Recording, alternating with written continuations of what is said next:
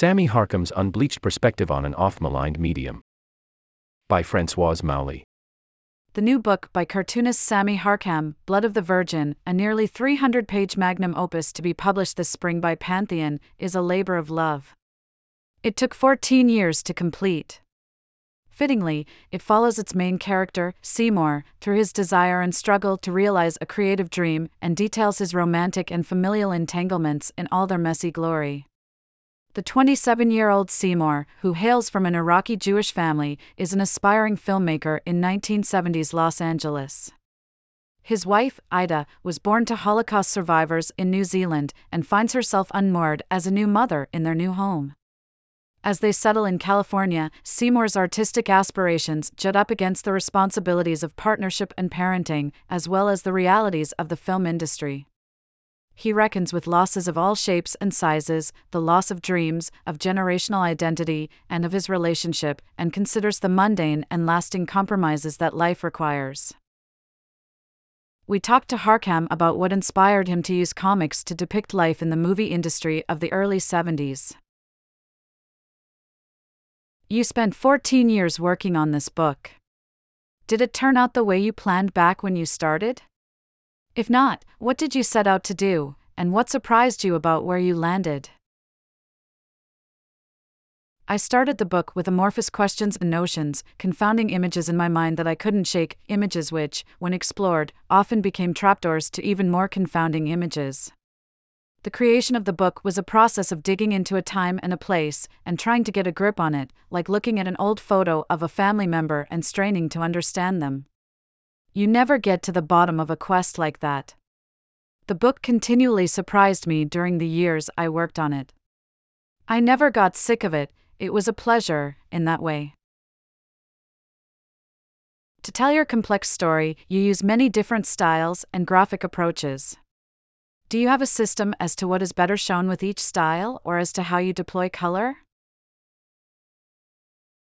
No, I'm not self consciously formal in that way.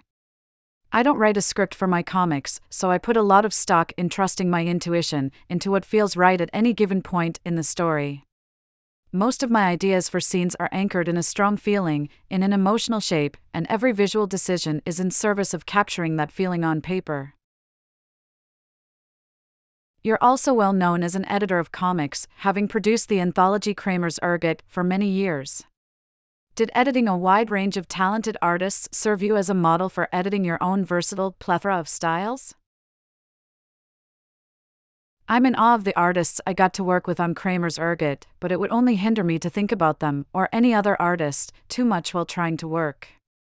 If anything, when sitting at the drawing table, I'm trying to forget every influence in order to speak as plainly and as honestly as possible with drawing, which serves as a kind of handwriting.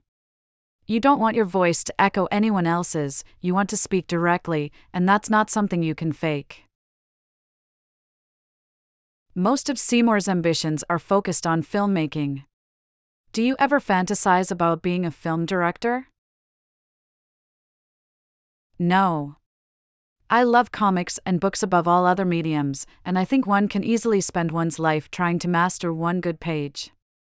Seymour's love of off-malign genre cinema is not that different from loving comics, an off-malign medium, so that's where we overlap. Yet, would a film director ever be asked if they fantasized about being a cartoonist? I doubt it. Theirs is an aspirational and romantic job in our culture, while anyone who chooses to be a cartoonist is looked at as mildly deranged. We don't pick our poisons. Many cartoonists, including some you admire, like Dan Clowes, have written and directed films. What do you think a cartoonist, who is essentially a one man band, can bring to an understanding of the very collaborative medium of cinema? Very little. Comics, at their best, are the ideal medium to get a deep, unbleached view inside the mind of another person. Marks on paper go beyond language itself.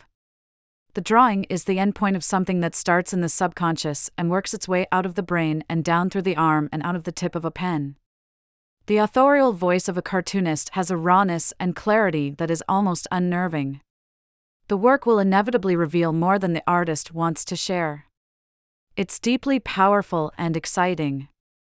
Cinema is an entirely different thing in both process and feeling, despite the obvious visual storytelling overlaps, and most cartoonists can't make the leap between mediums unfazed. You were born in Los Angeles, and though you moved with your family to Australia at age 14, you're now living back in LA with your wife and three children. What is your relationship to the city, and why did you want to raise your family there? LA really is a city of ghosts to me. You can feel the energy of all the maniacs who came before you emanating from the hills and the dusty sidewalks. It's so, so beautiful. It's a place that is forever revealing itself in new ways, even for people who have been here their whole lives. So while it's a frustrating and an ugly place at times, it's also big enough that everyone can make their own version of the city, tailor it to their own needs and aesthetic pursuits. That's why you get such a wide variety of wild, wonderful people here, all living very differently from one another. Each can carve out their own little piece and make it work.